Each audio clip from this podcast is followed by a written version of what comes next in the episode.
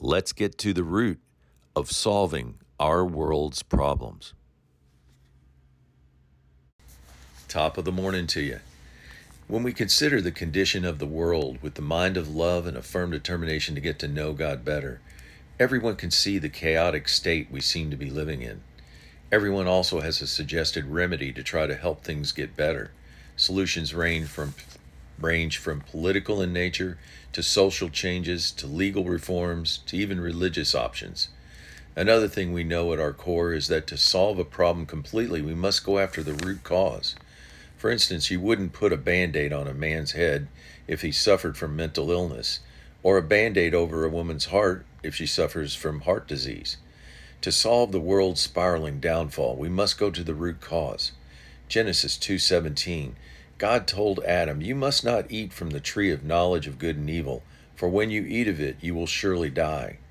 Then Satan comes by and challenges that truth with a lie in Genesis 3 4. You will not surely die. The end result people of that time chose to believe the lie over the truth.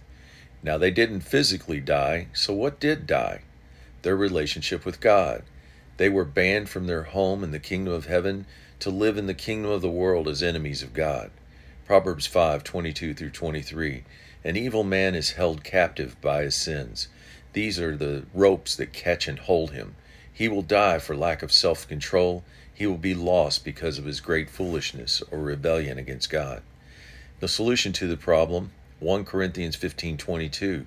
For as in Adam all die, so in Christ all will be made alive. 1 Peter 2:24 Jesus bore our sins in his body on the cross so that we might die to sin and live for righteousness a relationship with God uh, restored. Colossians 2:13 When we were dead in our sins God made us alive with Christ and he forgave all our sins.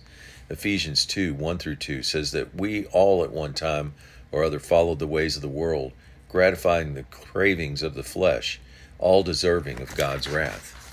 A word of encouragement, verse 4 But because of his great love for us, God, who is rich in his mercy, made us alive with Christ when we were dead, even when we were dead in our trespasses. For it is by grace we were saved. What's the proof? 1 John 3:10. We can tell we are children of God again and not of the devil when we choose to live righteously and love God and other believers. Have a great day.